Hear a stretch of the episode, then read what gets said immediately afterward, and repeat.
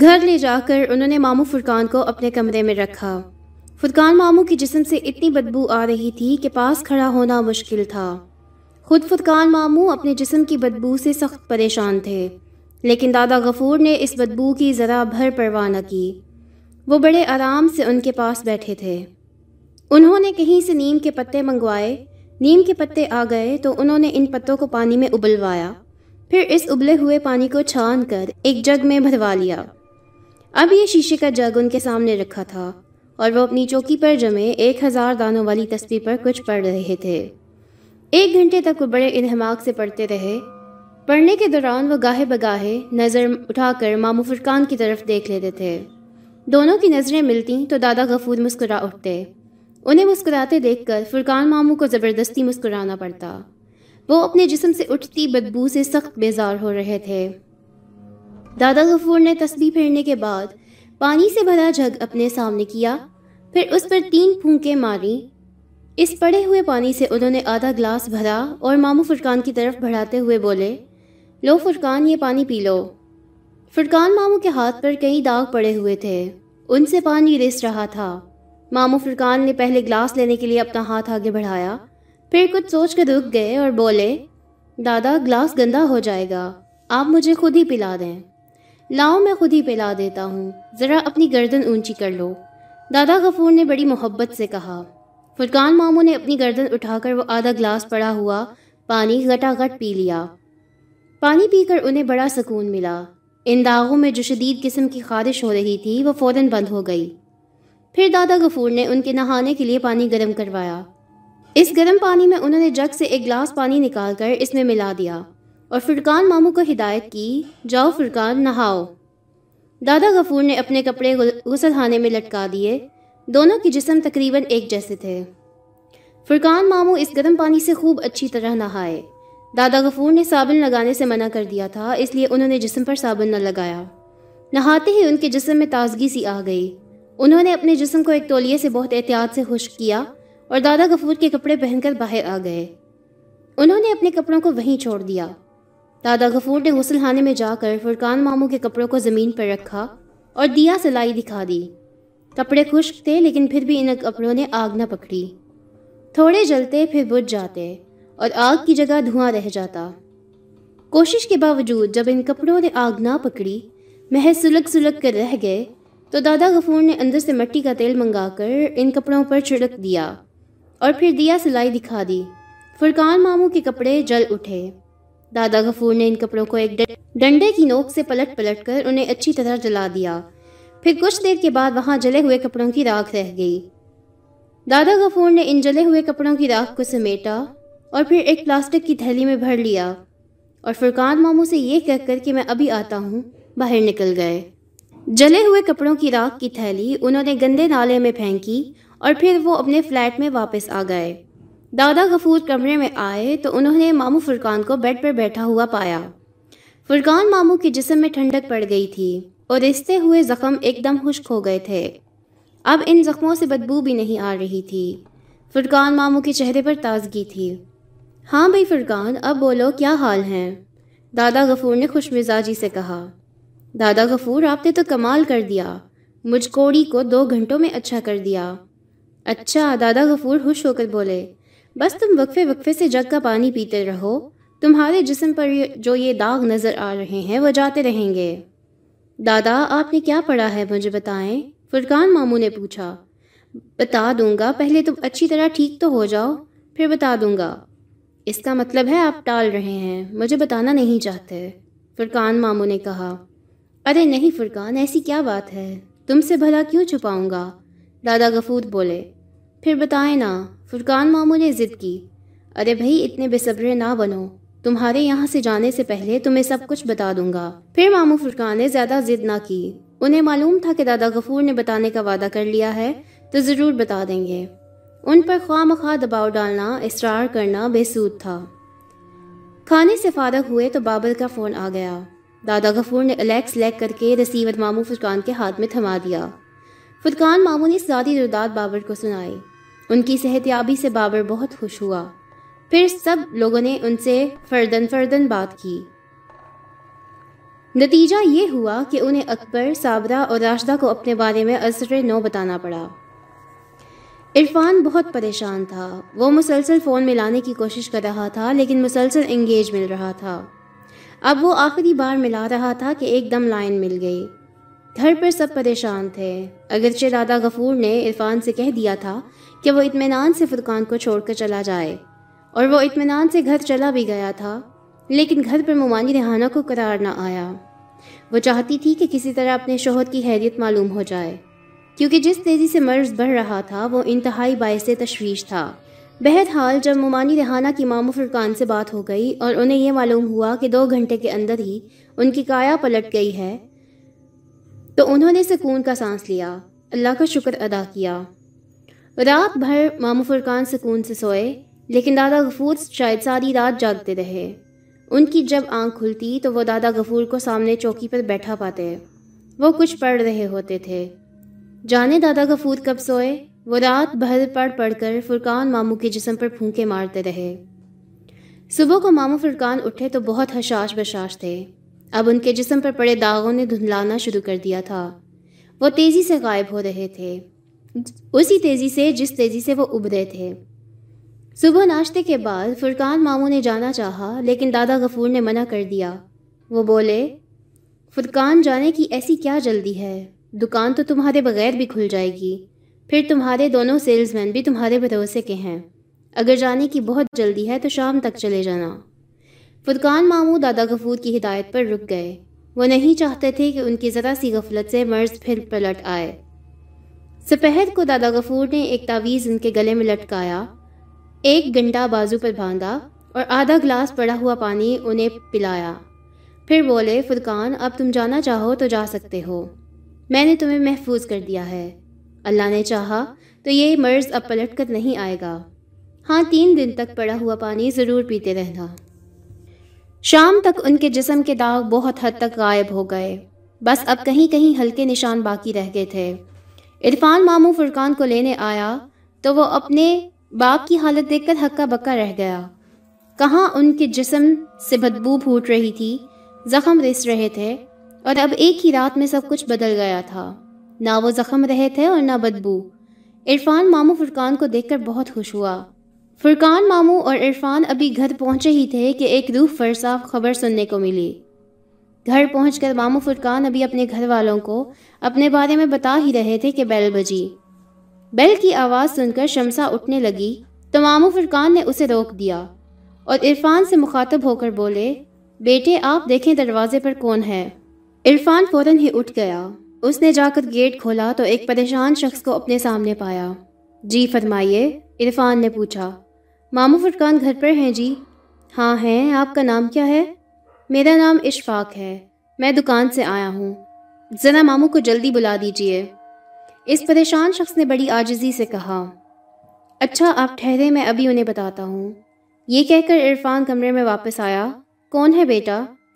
ابو کوئی اشفاق ہے، کہہ رہا ہے دکان سے آیا ہوں۔ بہت پریشان دکھائی دے رہا ہے۔ اشفاق آیا ہے؟ یہ اس وقت یہاں کیسے آ گیا؟ اللہ رحم کرے۔ فرقان ماموں اٹھتے ہوئے بولے، عرفان ذرا تم بھی اپنے ابو کے ساتھ جاؤ، دیکھو کیا معاملہ ہے۔ یہ اشفاق کیوں آیا ہے؟ ممالی ریحانہ نے مامو فرقان کے کمرے سے نکلنے کے بعد کہا۔ عرفان فوراً اٹھ کر بھاگا۔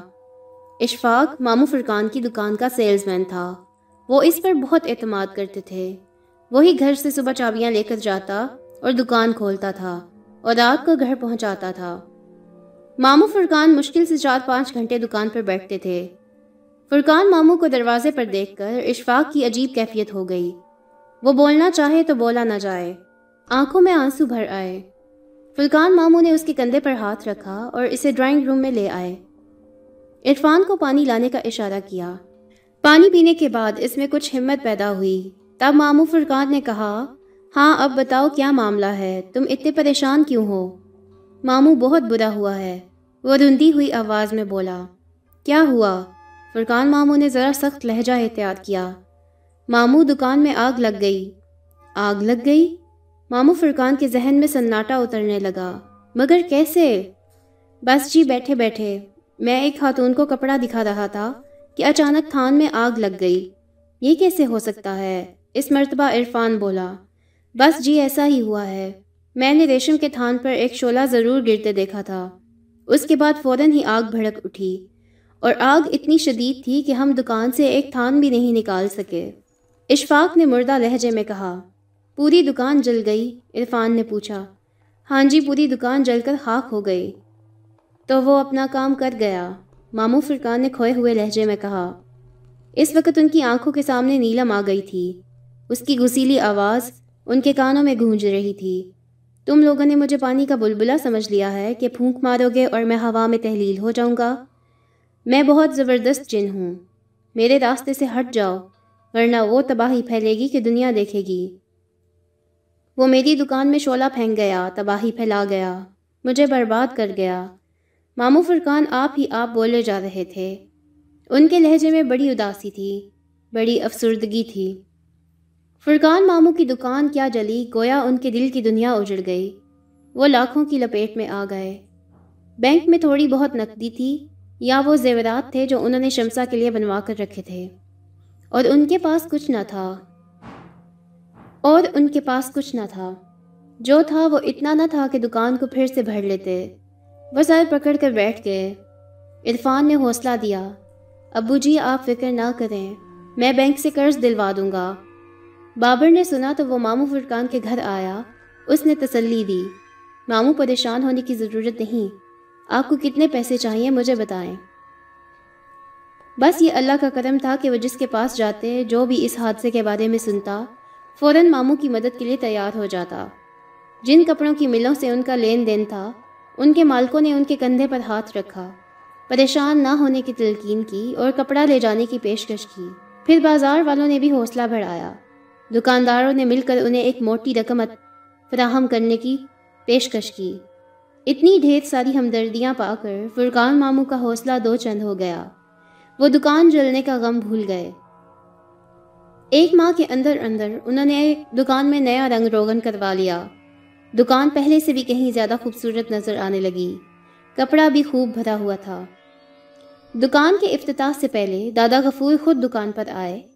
اور انہوں نے دو تین گھنٹے بیٹھ کر کچھ پڑھا تھا۔ پھر دکان میں چاروں طرف کیلیں جھڑ دی تھیں۔ اب یہ دکان ہر طرح کی تقریب کاری سے محفوظ ہو گئی تھی۔ مامو فرقان کو جو اس نے نقصان پہنچایا تھا، ایک ماہ میں اس کی تلافی ہو گئی تھی۔ دادا غفور نے مامو فرقان کو تباہ ہونے سے بچا لیا تھا، ورنہ اس نے برباد کرنے میں کسر کوئی نہ چھوڑی تھی۔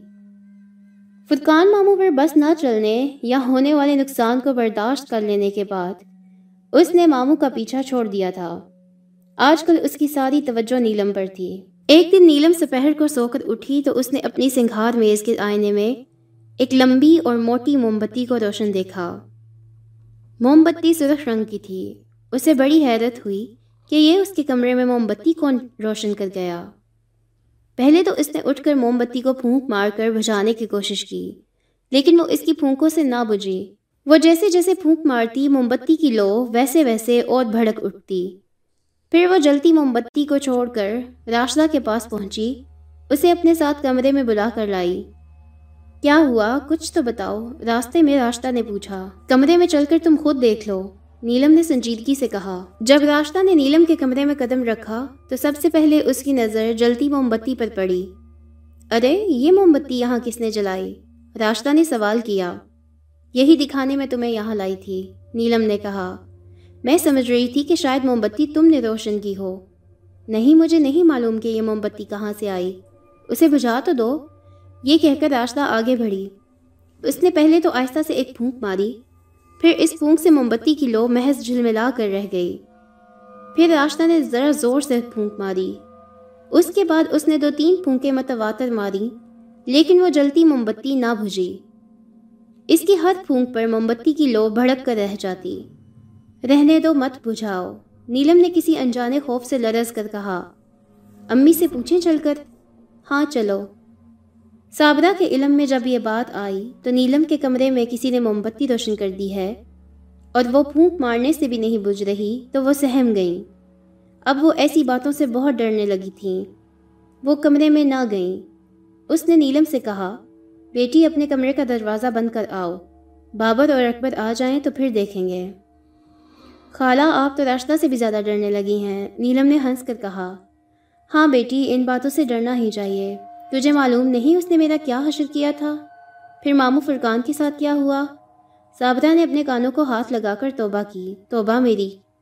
خالہ وہ ایک موم بتی ہے جو جل رہی ہے۔ موم بتی ہے تو بجھانے سے بجھتی کیوں نہیں؟ صابرہ نے چمک کر کہا۔ میرا خیال ہے اچھی والی موم بتی ہے۔ اسے بجھانے کے لیے زوردار پھونک چاہیے۔ وہ موم بتی تمہاری سنگھات میں اس پر رکھی کس نے اور جلائی کیوں؟ صابرہ نے پھر سوال کیا۔ ہاں آپ کا یہ سوال بجا ہے۔ یہ بات میری سمجھ میں بھی نہیں آ رہی۔ اکبر بھی گھر میں نہیں، جو میں ان پر شبہ کرتی کہ انہوں نے شاید رکھی ہو۔ اکبر اور بابر تو صبح کے نکلے ہوئے ہیں۔ آؤ، راستہ دوبارہ ذرا چل کر دیکھتے ہیں کہ موم بتی بجھ گئی یا جل رہی ہے۔ نیلم آپ کو ڈر نہیں لگ رہا؟ موم بتی سے کیا ڈرنا؟ جانے وہ کس نے رکھی ہو؟ کسی نے بھی رکھی ہو، ہے تو موم بتی ہی نیلم نے خلاف توقع بے خوفی کا مظاہرہ کیا۔ میں دیکھتی ہوں جا کر۔ صابرہ اور راشتہ نے اسے جانے سے روکنا بھی چاہا، مگر روک نہ سکیں۔ دونوں کی زبانیں گنگ ہو گئیں۔ نیلم بڑے اطمینان سے اپنے کمرے کی طرف چلی۔ جب اس نے کمرے میں دروازے پر قدم رکھا تو حیران رہ گئی۔ وہ کیا مسحور کن خوشبو تھی۔ ایسی خوشبو کی دماغ تک معطر ہو جائے، روح سرشاد ہو جائے، جسم جھومنے لگے، رقص میں آ جائے۔ یہ حسین خوشبو اس موم بتی سے آ رہی تھی، جو اب بجھ چکی تھی۔ اس بجھی ہوئی شمع سے اگربتی کی طرح دھواں اٹھ رہا تھا اور خوشبو پورے کمرے میں پھیل رہی تھی۔ اس سحر انگیز خوشبو نے نیلم پر ایسا جادو کیا کہ وہ کسی سحر زدہ معمول کی طرح کمرے میں داخل ہو گئی۔ اسے یہ بھی یاد نہ رہا کہ وہ کمرے میں کیوں آئی تھی، کیا دیکھنے آئی تھی۔ نیلم ابھی سنگھار میز کے قریب ہی پہنچی تھی کہ کمرے کا دروازہ خود بخود بند ہو گیا۔ نیلم نے کوئی خیال نہ کیا۔ وہ الجھن کا شکار ہوئی نہ ڈری۔ اس کے دل و دماغ پر بس خوشبو نے بسیرا کر لیا تھا۔ وہ گہرے گہرے سانس لے رہی تھی۔ وہ بے خود ہوئی جاتی تھی۔ اس پر نشہ ستاری تھا۔ وہ نشے میں جھومتی ہوئی بیڈ کی طرف بڑھی اور اس پر شہزادیوں کی طرح نیم دراز ہو گئی۔ سنگھار میز کے شفاف آئینے میں اسے اپنا پورا سراپا نظر آ رہا تھا۔ وہ اپنی بڑی بڑی قاتل آنکھوں سے خود کو دیکھ رہی تھی۔ وہ ایک حسین دوشیزہ تھی، لیکن اس وقت وہ بے حد حسین لگ رہی تھی۔ اس قدر حسین کہ اس کا جی چاہا کہ وہ اٹھے اور اپنے آپ کو چوم لے۔ پورے کمرے میں ہلکا ہلکا دھواں بھر چکا تھا۔ یہ حیرت کی بات تھی کہ اس دھوئیں سے دم نہیں گھٹ رہا تھا، بلکہ یہ جی چاہ رہا تھا کہ لمبے لمبے سانس لے کر اس دھوئیں کو زیادہ سے زیادہ اپنے اندر اتار لیا جائے۔ آئینہ دیکھتے دیکھتے نیلم کو ایسا محسوس ہوا جیسے کوئی آئینے میں ہے۔ وہ جو بھی تھا، سفید ریشمی لباس میں تھا۔ وہ بہت پرکشش تھا۔ نیلم پر سرشاری تاری تھی۔ اس نے اپنی نیم باز آنکھوں سے دیکھا۔ اسے ذرا بھی ڈر محسوس نہ ہوا۔ وہ کون ہے؟ یہ دیکھنے کے لیے اس نے پلٹ کر دیکھا، لیکن ادھر کوئی نہ تھا۔ نیلم نے پھر آئینے کی جانب دیکھا۔ وہاں وہ موجود تھا۔ اس مرتبہ وہ نیلم کو دیکھ کر ہلکا سا مسکرایا تھا۔ نیلم نے پھر پلٹ کر دیکھا، وہاں کوئی موجود نہ تھا۔ وہ جب دوبارہ آئینے پر نظر ڈالی تو وہ وہاں کھڑا تھا۔ وہ جو کوئی بھی تھا صرف آئینے کے اندر تھا، کمرے میں موجود نہ تھا۔ کمرے میں ہلکا ہلکا دھواں پھیلا ہوا تھا۔ کمرے کے گوشے گوشے میں خوشبو بسی ہوئی تھی۔ بڑا خواب آگی ماحول تھا۔ اس دل موہ لینے والے ماحول میں کوئی پس منظر میں کھڑا مسکرا رہا تھا۔ اس کا دھندلا دھندلا وجود دل و دماغ پر چھا رہا تھا۔ نیلم نے آئینے پر نظریں گاڑ دیں۔ تب اس بت کافر نے جنبش دکھائی۔ وہ آئینے میں آگے کی طرف بڑھا۔ اس کے ہونٹوں پر دل فریب مسکراہٹ تھی اور کالی سیاہ آنکھوں میں ہیرے کی چمک تھی۔ پھر وہ آئینے سے اس طرح نکلا جیسے کوئی دروازے سے نکلتا ہے۔ وہ آئینے سے نکل کر اب بالکل اس کے مقابل آ گیا۔ وہ چھ فٹ کا ایک پروکار مرد تھا۔ سر پر سفید صافہ، گلے میں سچے موتیوں کی مالا۔ صافے پر دھمکتا ہوا ہیرا۔ چہرے کے یونانی نقوش وہ کسی ملک کا شہزادہ معلوم ہو رہا تھا۔ نیلم نے اسے دیکھا تو بس دیکھتی ہی رہ گئی۔ ایسا حسین مرد اس نے اپنی زندگی میں نہ دیکھا تھا۔ وہ اس کی وجاہت میں گم ہو گئی۔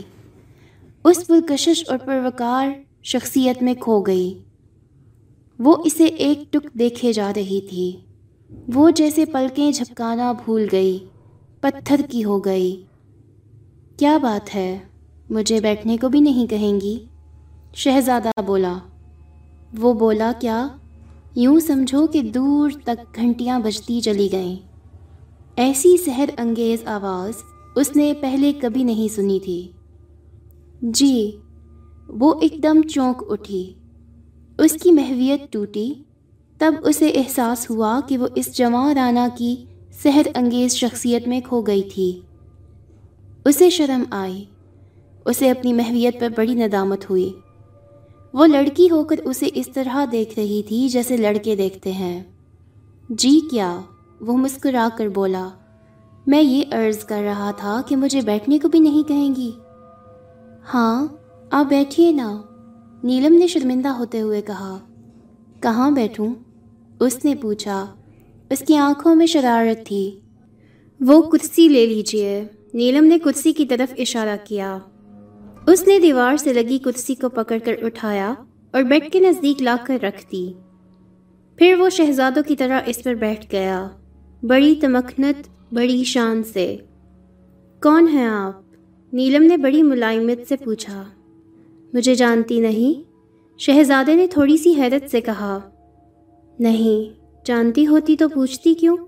نیلم نے سادگی سے جواب دیا، میرے بارے میں جاننا چاہتی ہیں۔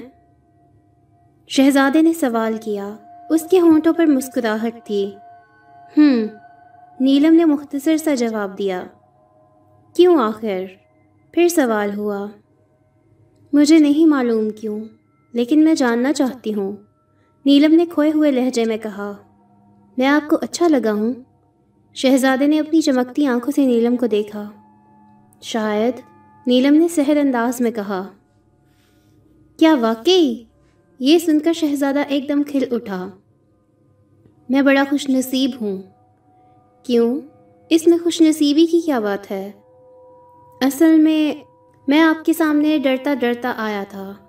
جانے کیا ہو، آپ کہیں مجھے ناپسند نہ کر دیں۔ نفرت سے منہ پھیر لیں۔ میں آپ سے نفرت کیوں کروں گی بھلا؟ میرے دل میں بس ایک خوف سا تھا، اس نے جھجکتے ہوئے کہا، اب تو وہ خوف آپ کے دل میں نہ رہا۔ نہیں، اب نہیں، وہ مسکرایا۔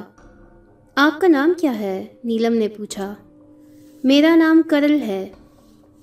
یہ کیا نام ہوا بلا نیلم نے حیران ہو کر سوال کیا۔ پسند نہیں آیا؟ وہ بولا، کچھ عجیب سا ہے۔ کیا معنی ہوئے بھلا اس کے؟ نیلم نے ملائمت سے کہا، آپ کی دنیا میں سب سے زیادہ کیا چیز چمکتی ہے؟ میری دنیا میں؟ نیلم نے ایک لمحے کو سوچا، پھر بولی، سورج. قدل کے معنی سورج ہی کے ہیں. آپ ٹھیک سمجھیں. میں نے اس طرح کا نام پہلی بار سنا ہے۔ آپ ٹھیک کہتی ہیں۔ آپ کی دنیا میں اس طرح کے نام کہاں ہوتے ہیں؟ یہ آپ میری دنیا میری دنیا کیا کر رہے ہیں؟ کیا آپ اس دنیا کے نہیں ہیں؟ نہیں، میں اس دنیا کا نہیں ہوں، لیکن آپ کی دنیا میں بسنا ضرور چاہتا ہوں۔ میری دنیا میں بسنا چاہتے ہیں؟ نیلم نے کھوئے ہوئے لہجے میں کہا، اگر میری دنیا میں بسنا تھا تو پہلے آئے ہوتے۔ کیوں؟ اب کیا ہوا؟ میری دنیا بس چکی ہے، میری شادی ہو چکی ہے۔ نیلم نے وضاحت کی ہاں میں جانتا ہوں، لیکن میں اس شادی کو مانتا نہیں۔ ویسے آپ نے شادی کرنے میں بہت جلدی کی۔ میرا انتظار بھی نہ کیا۔ مجھے کیا معلوم تھا کہ آپ آئیں گے۔ وہ کیا کہہ رہی تھی اسے معلوم نہ تھا۔ اگر آپ کو معلوم ہوتا کہ میں آؤں گا، تو آپ میرا انتظار کرتی۔ شاید نیلم نے اپنی مخمور نگاہوں سے اسے دیکھا۔ یہ بات آپ یقین سے نہیں کہیں گی۔ خیر، آپ اقرار کریں یا نہ کریں، لیکن میں اپنی محبت کا اقرار کرتا ہوں۔ شہزادے نے بڑے والہانہ انداز میں کہا، کیا آپ کو معلوم ہے کہ میں آپ کو کب سے جانتا ہوں؟ نہیں، مجھے نہیں معلوم۔ میں نے آپ کو پہلی بار سید پور کی ایک گلی میں دیکھا تھا۔ آپ کی حسین صورت دیکھ کر میں اپنے آپ میں نہ رہا۔ آپ کی دلکش چال کو دیکھ کر میں اپنا آپ بھول گیا۔ آپ کی زلف کا اسیر ہو گیا۔ لیکن آپ تو مجھے سید پور میں کہیں نظر نہیں آئے۔ میں آپ کے ساتھ ساتھ رہا۔ آپ کے بہت قریب، لیکن آپ نے توجہ ہی نہ دی۔ اس نے شکوہ کیا۔ یہ کیسے ممکن ہے کہ آپ مجھے نظر آتے اور میں آپ کو نظر انداز کر دیتی آپ اتنے خوبصورت شخص ہیں کہ دنیا کی کوئی لڑکی آپ کو نظر انداز نہیں کر سکتی۔ کبھی اپنے بارے میں بھی غور کیا ہے؟ میں تو ایک عام معمولی سی لڑکی ہوں۔ آپ نے مجھے محسوس کیا ہے اور مجھے حصار میں لینے والی لڑکی کبھی عام نہیں ہو سکتی۔ نیلم تم بہت خوبصورت ہو۔ تم میرے دل میں بس چکی ہو۔ تمہیں اب مجھ سے کوئی نہیں چھین سکتا۔ تمہیں اب کوئی نہیں چھو سکتا۔ کرل آپ سے تم پر آ گیا۔ اس نے اسے اس کے نام سے مخاطب کیا۔ نیلم کو اپنا نام سن کر خوشگوار حیرت ہوئی۔ وہ اپنی پلکوں کا شامیانہ اٹھا کر بولی، آپ میرے نام سے بھی واقف ہیں؟ میں نے کہا نا کہ میں نے جب سے تمہیں دیکھا ہے، تمہارے ساتھ ساتھ ہوں۔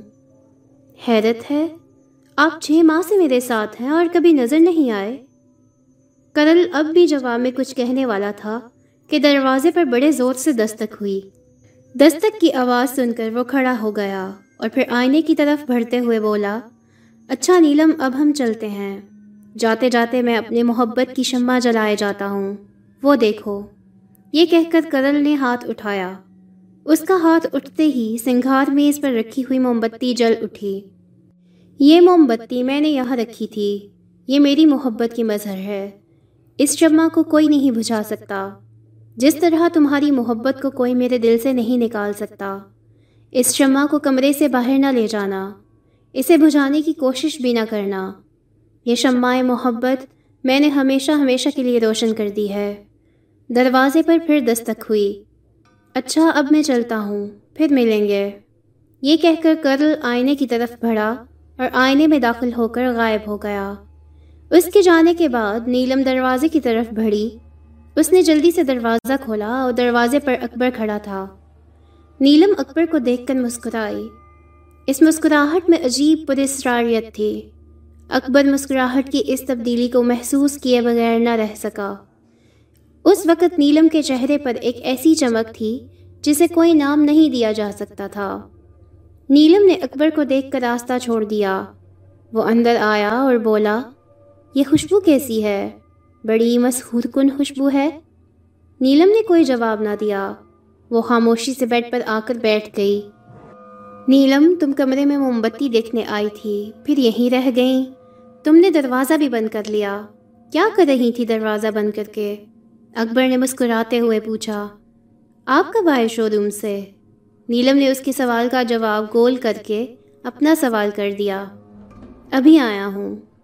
گھر آیا تو موم بتی کا قصہ معلوم ہوا۔ تمہارے بارے میں میں نے پوچھا تو امی نے بتایا کہ تم کمرے میں ہو۔ میں یہاں آیا تو کمرے کا دروازہ بند تھا۔ پھر اس کی نظر موم بتی پر پڑی۔ ارے، یہ تو جل رہی ہے۔ ہاں اکبر، اب یہ ہمیشہ جلتی رہے گی۔ اسے کوئی نہیں بجھا سکتا۔ نیلم نے عجیب لہجے میں کہا، کیا مطلب نیلم؟ میں سمجھا نہیں۔ اکبر کے سمجھ میں کچھ نہ آیا۔ میں نے کہا ہے، اس شمع کو اب کوئی نہیں بجھا سکتا، یہ جلتی رہے گی۔ میں بھی یہی پوچھ رہا ہوں کہ یہ کیا بات ہوئی بلا؟ یہ موم بتی کتنی دیر جلے گی؟ گھنٹے، دو گھنٹے؟ اس کے بعد تو وہ خود بخود بجھ جائے گی۔ لیکن تم کہہ رہی ہو کہ یہ جلتی رہے گی۔ اکبر نے کہا نہیں، یہ عام موم بتی نہیں ہے۔ نیلم پر اسرار لہجے میں بولی، اسے لایا کون؟ یہ سنگھار میں اس پر آئی کس طرح؟ کچھ پتہ چلا؟ اکبر نے پوچھا ہاں مجھے سب معلوم ہو گیا ہے۔ ذرا مجھے بھی بتاؤ۔ اکبر نے اسے غور سے دیکھتے ہوئے کہا، نہیں، میں کچھ نہیں بتا سکتی، مجھے کچھ نہیں معلوم۔ نیلم نے تشویش بھرے لہجے میں کہا نیلم، تم آج یہ کیسی بہکی بہکی بات کر رہی ہو؟ تمہیں کیا ہو گیا؟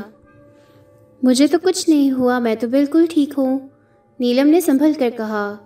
اچھا؟ اکبر نے تنزیہ انداز میں کہا اور خاموشی سے موم بتی کی طرف بڑھا۔ موم بتی کے قریب پہنچ کر اس نے اس کا معائنہ کیا۔ وہ تقریباً ایک فٹ لمبی تھی گولائی دو انچ رہی ہوگی۔ اس کا رنگ سرخ تھا، وہ کافی دیر سے جل رہی تھی۔ لیکن ایک قطرہ موم بھی نہیں پگھلا تھا۔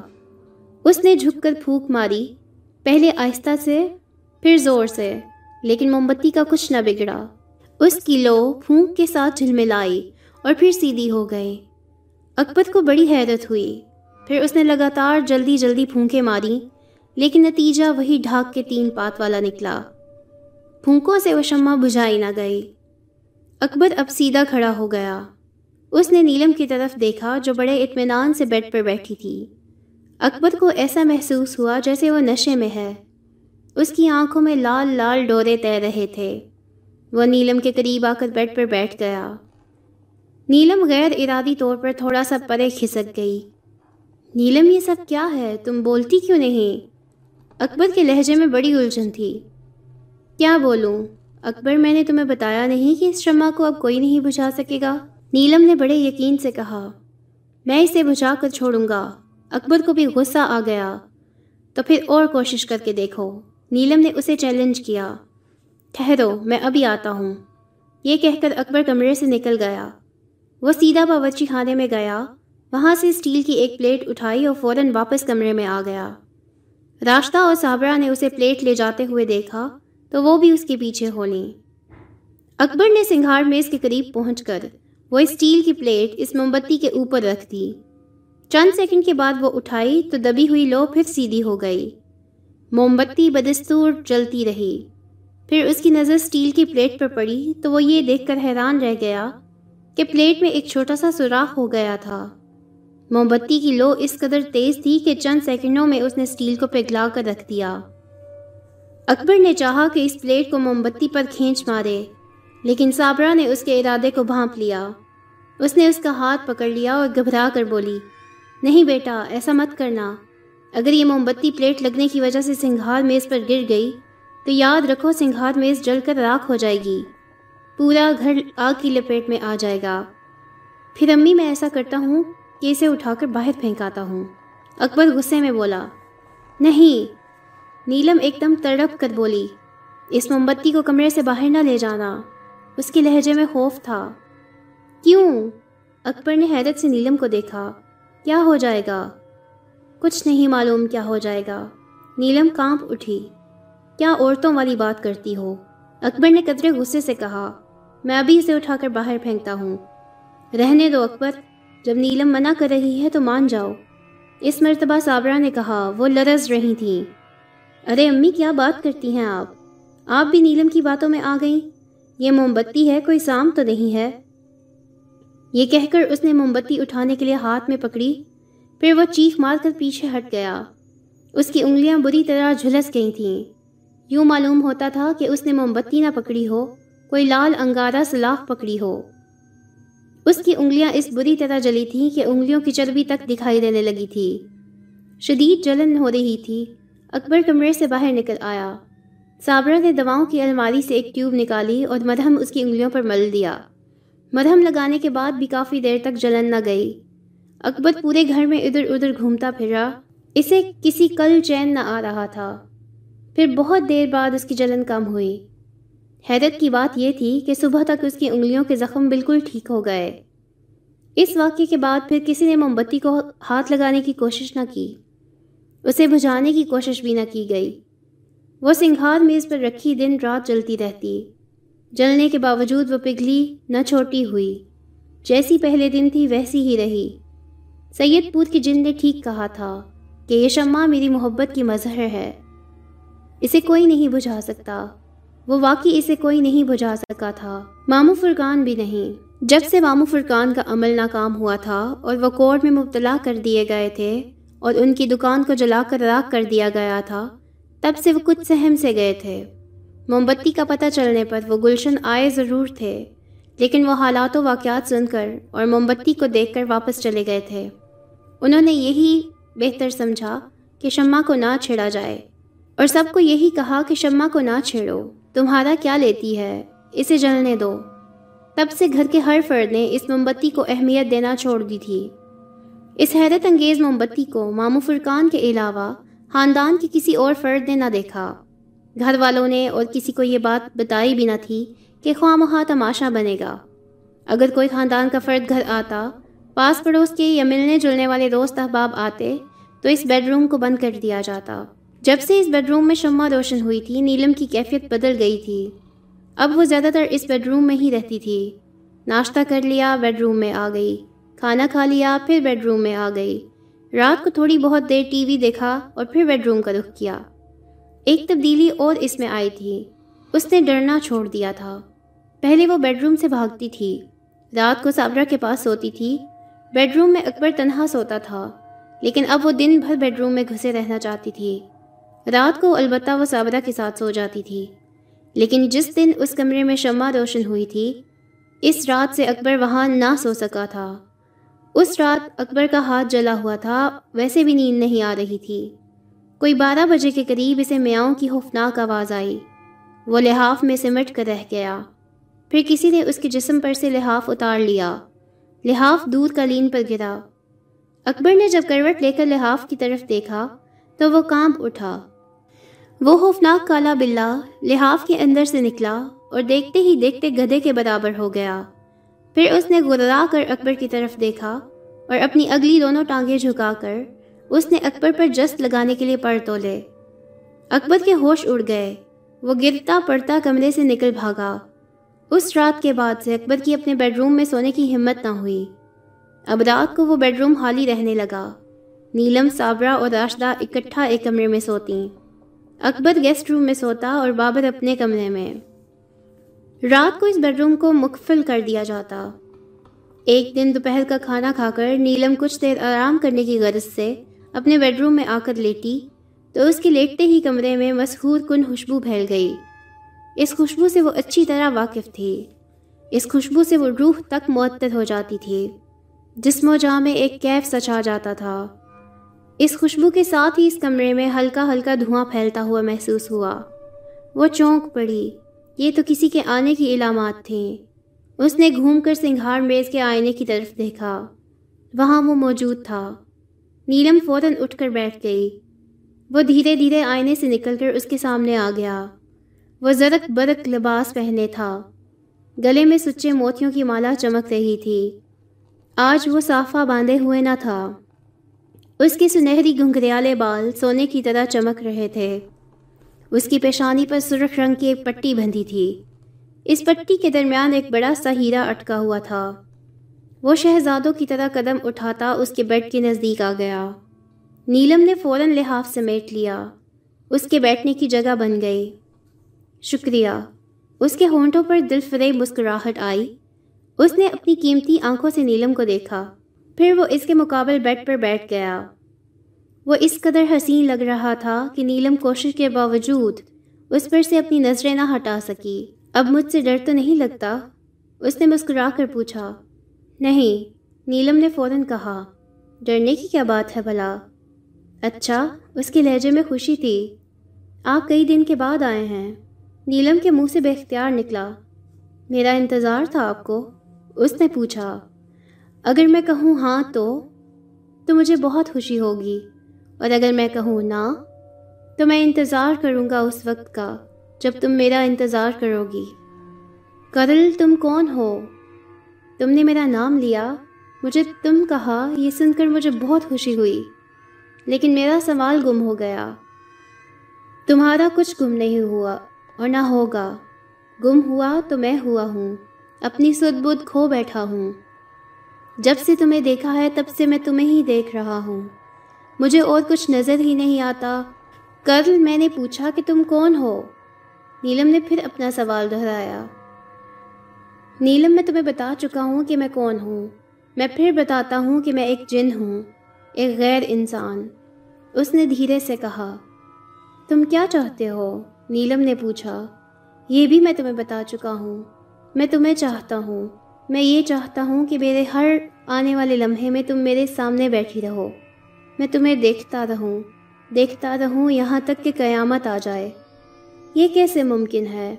نیلم نے پریشان ہو کر کہا، میری دنیا میں سب کچھ ممکن ہے۔ ہاں تمہاری دنیا کی میں نہیں جانتا۔ کرل نے بڑے یقین سے کہا، میں چاہوں بھی تو ممکن نہیں۔ نیلم نے اپنی دنیا کی بات کی، تم چاہو گی تو سب کچھ ممکن ہو جائے گا۔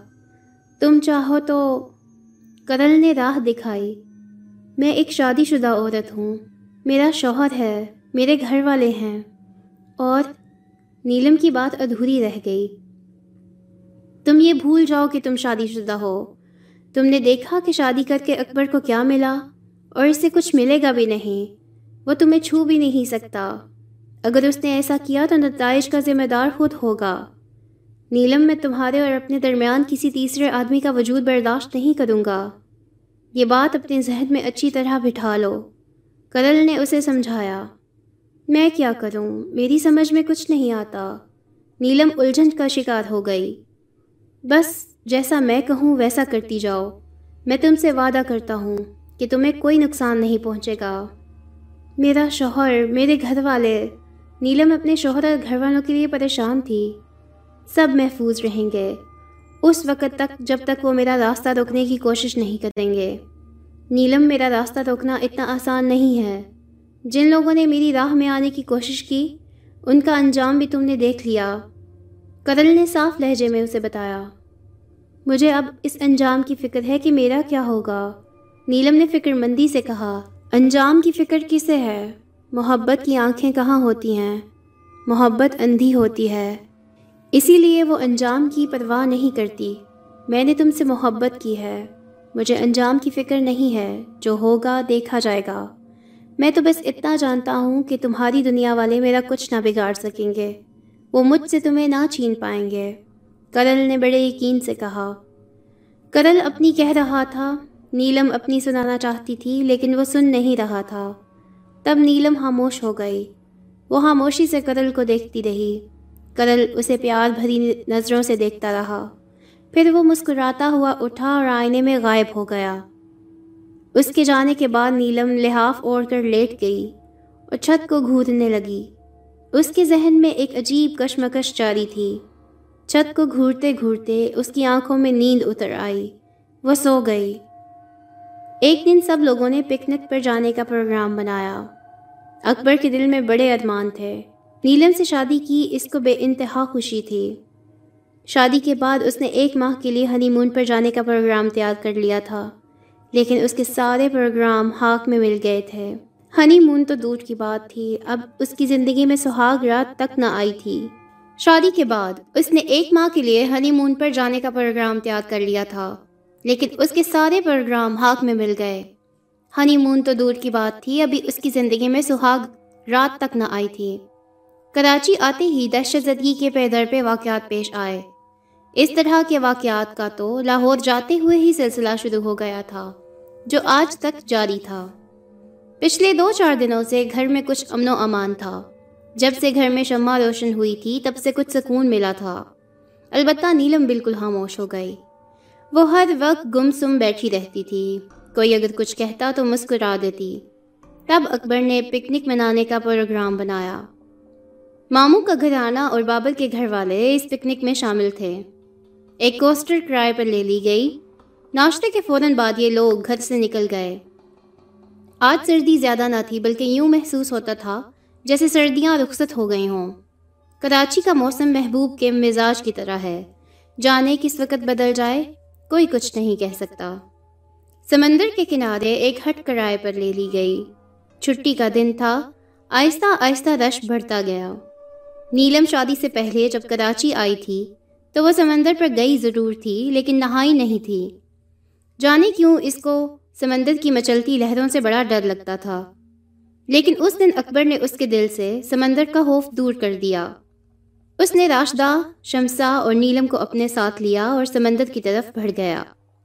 نیلم سمندر میں اترنے سے جھجکنے لگی، تو راشدہ اور شمسا نے اس کے دونوں ہاتھ پکڑ لیے اور وہ اسے کھینچتی ہوئی سمندر میں لے گئیں۔ نیلم کا خیال تھا کہ اس کا پانی ٹھنڈا ہوگا، لیکن ایسا نہ تھا۔ سمندر کا پانی گرم تھا۔ جب ایک بڑی لہر کنارے کو چھو کر واپس ہوئی، تو نیلم کے پاؤں تلے سے زمین کھسکنے لگی۔ اس نے ڈر کر چیخ ماری، سمندر میں اترنے کا نیلم کا پہلا تجربہ تھا۔ اس کی چیخ سن کر راستہ اور شمسا نے خوب مذاق اڑایا اور اس کا ہاتھ چھوڑ دیا۔ تھوڑی دیر میں نیلم لہروں کی عادی ہو گئی۔ وہ بھی شمسا اور راستہ کی طرح ان سے کھیلنے لگی۔ اکبر کو سمندر کی لہروں سے کھیلتے ہوئے دیکھ کر بڑی خوشی ہو رہی تھی۔ وہ اس کے نزدیک ہی تھا۔ اس نے آگے بڑھ کر نیلم کا ہاتھ پکڑ لیا اور بولا، آؤ نیلم، آگے چلو۔ نیلم نے اس سے اپنا ہاتھ چھڑانے کی کوشش کی۔ وہ کچھ سوچ کر خوف سے کانپ اٹھی تھی۔ اس نے کہا تھا، نیلم، میں تمہارے اور اپنے درمیان کسی تیسرے آدمی کا وجود برداشت نہیں کروں گا نیلم نے گھبرا کر کہا، اکبر، خدا کے لیے میرا ہاتھ چھوڑ دیجیے۔ لیکن اکبر پر جیسے جنون تاری ہو گیا۔ اس نے نیلم کا ہاتھ اور مضبوطی سے پکڑ لیا اور وہ اسے کھینچتا ہوا لے جا رہا تھا۔ آگے ہی آگے۔ یہاں تک کہ سمندر کی ایک بڑی لہر ان کے سروں پر آ پہنچی۔ دیکھنے والوں نے دیکھا کہ اس بڑی لہر نے دونوں کو اپنی آگوش میں لے لیا۔ لہر اتنی پرزور تھی کہ اکبر کے ہاتھ سے نیلم کا ہاتھ چھوٹ گیا۔ جب وہ لہر واپس گئی تو اکیلا اکبر سمندر میں کھڑا ہانپ رہا تھا۔ نیلم کا کہیں پتہ نہ تھا۔ ہائے میری بچی، صابرہ نے نیلم کو سطح آپ پر نہ پا کر اپنا دل تھام لیا۔ صابرہ اور ریحانہ ممانی سمندر کے کنارے پتھروں پر بیٹھی تھیں۔ وہ سمندر کی لہروں کا دور ہی سے نظارہ کر رہی تھیں۔ انہیں سمندر میں نہانے سے کوئی دلچسپی نہ تھی۔ وہ اس وقت نیلم اور رقبت کے بارے میں باتیں کر رہی تھیں۔ بابر اور مامو فرقان کنارے کے قریب ہی پانی میں بیٹھے تھے۔ ان سے آگے راشدہ اور شمسا تھی۔ جو ایک دوسرے پر پانی اچھال رہی تھیں پانی میں سب سے آگے نیلم اور اکبر تھے۔ جب اکبر نیلم کا ہاتھ پکڑ کر اسے آگے کی طرف کھینچتا ہوا لے گیا، تو یہ منظر گھر کے سب افراد دیکھ رہے تھے۔ مامو فرقان نے اسے زیادہ آگے جانے سے آواز لگا کر منع بھی کیا تھا۔ اکبر زیادہ آگے مت جاؤ۔ مگر اکبر نے مامو فرقان کی بات سنی کہاں تھی؟ اس پر ایک جنون کسی کیفیت تاری تھی۔ وہ نیلم کو کھینچتا ہوا آگے ہی آگے بڑھتا گیا۔ شاید وہ نیلم کو لے کر سمندر کی لہروں میں گم ہو جانا چاہتا تھا۔ سمندر کی ایک بڑی لہر نے ایک جھٹکے سے انہیں جدا کر دیا۔ اکبر کے پاؤں زمین سے اکھڑ گئے۔ وہ لہر کے ساتھ بہ گیا۔ اس کے کانوں اور آنکھوں میں پانی بھر گیا۔ اس نے بڑی مشکل سے اپنے قدم ریت پر جمائے اور اپنی آنکھوں کا پانی جھاڑ کر چاروں طرف دیکھنے لگا۔ چند لمحے تو اس کی سمجھ میں کچھ نہ آیا کہ کیا ہوا۔ اس کا دماغ مختل ہو گیا۔ پھر جب اسے یاد آیا تو وہ بے قرار ہو کر اپنے آس پاس دیکھنے لگا۔ وہ جس کا ہاتھ اس نے تھاما تھا، وہ اب کہیں نہیں تھی۔ فرقان ماموں کی آوازیں اس کے کان میں پڑ رہی تھیں۔ اکبر اکبر، واپس آ جاؤ۔ ایک خوفناک لہر تمہاری طرف بڑھ رہی ہے۔ اکبر نے مامو فرقان کی آواز پر سامنے نظریں اٹھا کر دیکھا تو واقعی ایک اونچی لہر اس کی طرف آ رہی تھی۔ لیکن اکبر نے اس کی پرواہ نہ کی۔ وہ مضبوطی سے اپنے پاؤں جمائے کھڑا رہا۔ اسے کسی لہر کی فکر نہ تھی۔ وہ آنکھیں پھاڑ پھاڑ کر نیلم کو تلاش کر رہا تھا۔ اونچی نیچی لہروں پر نظریں جمائے ہوئے تھا۔ نیلم کہیں نظر آئے اور وہ اس کی طرف لپکے۔ اس طرح اس بڑی لہر کے نزدیک پہنچنے سے پہلے ہی مامو فرقان اکبر تک پہنچ گئے اور اسے کھینچتے ہوئے کنارے کی طرف لے آئے۔ مامو مجھے چھوڑ دیجیے۔ آپ کو نہیں معلوم کہ نیلم ڈوب گئی ہے؟ اکبر ہوش میں آؤ۔ سمندر اس وقت بہت بپتا ہوا ہے۔ تم اچھے تیراک بھی نہیں ہو، ڈوب جاؤ گے۔ مامو فرقان نے اس کا ہاتھ نہ چھوڑا۔ خواتین کے چیخنے چلانے پر کئی مرد جو کنارے پر نہا رہے تھے، اس طرف بھاگے، جہاں نیلم کو لہر نے ہڑپ کر لیا تھا۔ بابر محافظوں کی تلاش میں باولوں کی طرح ادھر ادھر بھاگ رہا تھا، لیکن محافظوں کا کہیں پتہ نہ تھا۔ پھر کنارے پر گھومنے والے ایک دو غوطہ خوروں نے سمندر میں چھلانگ لگا دی۔ یہ غوطہ خور عوام میں سے تھے۔ اکبر سمندر میں جانے کی سرتوڑ کوشش کر رہا تھا۔ تب صابرہ اس کے سامنے ہاتھ جوڑ کر کھڑی ہو گئی۔ میرے لال ہوش میں آ۔ نیلم کو بچانے کے لیے بہت لوگ سمندر میں کود گئے ہیں۔ تو نہ جا۔ صابرہ ٹھیک کہہ رہی ہے، تم مت جاؤ۔ تمہارے ہوش و حواس درست نہیں ہیں۔ تم زیادہ تیر نہ سکو گے۔ فدقان ماموں نے اس کا ہاتھ دباتے ہوئے کہا۔ سب سے حیرت انگیز بات یہ تھی کہ نیلم بس اچانک ہی غائب ہو گئی تھی۔ سمندر میں ڈوبنے والا بار بار سطح آب پر آتا ہے، لیکن وہ ایک مرتبہ بھی کہیں نظر نہ آئی۔ لوگوں نے اس بڑی لہر کو ان کے سروں پر سے گزرتے دیکھا تھا، اور پھر نیلم اس طرح غائب ہو گئی تھی جیسے گدھے کے سر سے سینگ۔ یوں لگتا تھا جیسے کوئی سمندری جانور اس کی ٹانگ گھسیٹ کر لے گیا ہو۔ غوطہ خوروں نے بڑی دیر تک اور بڑی دور تک نیلم کو تلاش کیا، لیکن وہ ان کے ہاتھ نہ آئی۔ بلا آخر سب تھک ہار کر ایک ایک کر کے کنارے پر پہنچ گئے۔ ابھی نیلم کے ڈوبنے کے بارے میں قیاس آرائی ہو ہی رہی تھی کہ اچانک کسی نے کہا، نیلم تو ہٹ میں بیٹھی ہے۔ یہ خبر راشتہ نے سنائی تھی۔ وہ باتھ روم جانے کے لیے ہٹ میں آئی تھی کہ اس کی نظر نیلم پر پڑی۔ وہ فرش پر بیٹھی ساکت آنکھوں سے کسی نظر نہ آنے والے نقطے کو گھور رہی تھی۔ اسے راستہ کے آنے کا پتہ چلا نہ جانے کا۔ وہ پتھر کی مورتی بنی خاموش بیٹھی رہی۔ راستہ دوڑتی ہوئی واپس آئی۔ اس نے چیخ چیخ کر نیلم کے ہٹ میں موجود ہونے کا اعلان کیا۔ یہ سن کر سب سے پہلے اکبر ہٹ کی طرف بھاگا۔ راستہ تم سچ کہہ رہی ہو نا؟ یہ کیسے ہو سکتا ہے؟ بابر نے حیرت سے کہا اور تقریباً دوڑتے ہوئے ہٹ کی طرف چلا۔ نیلم کے ساتھ سب ممکن ہے۔ فرقان ماموں نے گہرا سانس لے کر کہا اور وہ بھی تیز قدموں سے ہٹ کی طرف گئے۔ اللہ تیرا شکر ہے۔ صابرہ نے اس خبر کو سن کر فوراً اللہ کا شکر ادا کیا اور ممانی ریحانہ سے بولی ریحانی ممانہ آئیں، جلدی ہٹ میں چلیں۔ ہٹ میں سب سے پہلے داخل ہونے والا اکبر تھا یا پھر بابر۔ اس کے بعد مامو فرقان پہنچے اور پھر خواتین۔ نیلم نے اب بیٹھے بیٹھے جھومنا شروع کر دیا۔ اس کے سر کے بال کھل چکے تھے۔ اب وہ اس کے سر کے گھومنے کے ساتھ فضا میں لہرا رہے تھے۔ وہ اپنے سر کو زور زور سے گھما رہی تھی۔ سب اسے غور سے دیکھ رہے تھے۔ کسی کی ہمت نہ تھی کہ وہ آگے بڑھتا اور اسے جھومنے سے روک دیتا۔ پھر وہ خود ہی جھومتے جھومتے اچانک رک گئی اور اس نے اپنا سر جھکا لیا۔ چند لمحے سجدے میں پڑی رہی۔ اس کے جسم پر کپ کپی تاری ہو گئی تھی۔ پھر اس نے ایک چھٹکے سے اپنا سر اٹھایا۔ اس نے ایک ایک کر کے اپنے سامنے کھڑے اہل خانہ کو دیکھا۔ اس کی آنکھیں لال انگارہ ہو رہی تھیں۔ راشدہ اور شمسا اس کی آنکھیں دیکھ کر فرقان ماموں کے پیچھے چھپ گئیں۔ یہ نیلم کی آنکھیں تھیں ہی نہیں۔ یہ تو کسی خونی کی آنکھیں معلوم ہو رہی تھیں۔ یہ خونی آنکھیں گھومتے گھومتے اکبر پر رک گئیں۔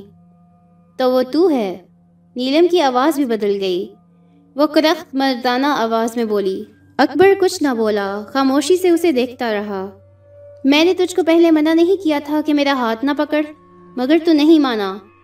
آخر تو میرا ہاتھ کیوں پکڑتا ہے؟ تو باز کیوں نہیں آتا؟ وہ غصے سے بھرے سخت لہجے میں بول رہی تھی۔ بس جی بچے سے غلطی ہو گئی۔ آئندہ ایسا نہیں ہوگا۔ فرقان ماموں نے فوراً بات کو سنبھالا۔ فرقان، تو کیوں بولتا ہے؟ یہ کیوں نہیں بولتا؟ کیا اس کے منہ میں زبان نہیں ہے؟ نیلم نے اسے گھورا۔ تب فرقان ماموں نے اس کے قریب ہو کر سرگوشی میں کہا، اکبر معافی مانگ لو۔ میں نہیں مانگوں گا معافی۔ میں کس بات کی معافی مانگوں؟ میں نے کیا کیا ہے؟ میرا کیا جرم ہے؟ نیلم میری بیوی ہے۔ اکبر نے غصے سے کہا، لالے، تو ہمارے سامنے اکڑتا ہے۔ تو جانتا نہیں کہ ہم نے اچھے اچھوں کی اکڑ نکال دی ہے؟ یہ تیرے برابر فرقان کھڑا ہے۔ اس سے پوچھ، اپنی ماں صابرہ کے حال سے عبرت پکڑ۔ نیلم نے اپنی لال انگارہ آنکھیں اکبر کی طرف گھمائیں۔ ایک دم اکبر کے دماغ میں ٹیس سی اٹھی۔ وہ بے اختیار سر پکڑ کر زمین پر بیٹھ گیا۔ جو ہمیں نہیں مانتا، ہم اس سے منوا لیتے ہیں۔ تجھے فوراً معافی مانگنا ہوگی اور آئندہ کے لیے توبہ کرنا ہوگی۔ یاد رکھ، ہم بہت زبردست ہیں۔ اب صابرہ آگے بڑھی۔ وہ اپنے بیٹے کے پاس زمین پر بیٹھ گئی۔ اس نے اس کے کندھے پر ہاتھ رکھ کر نرمی سے دبایا اور گھبرائے ہوئے لہجے میں بولی، اکبر ضد مت کرو، یہ جو کہتے ہیں فوراً مان لو۔ اس کے سر میں اتنی شدت کا درد تھا کہ اس سے بولا بھی نہیں جا رہا تھا۔ یوں محسوس ہو رہا تھا جیسے اس کے سر کو کسی آہنی شکنجے نے جھکڑ لیا ہو۔ وہ بمشکل بولا، ٹھیک ہے، مجھ سے غلطی ہو گئی، آئندہ نہیں ہوگی۔ یہ ہوئی نا بات۔ نیلم نے ایک بھیانک کہہ کہا لگایا۔ پھر بولی اچھا اب ہم جاتے ہیں۔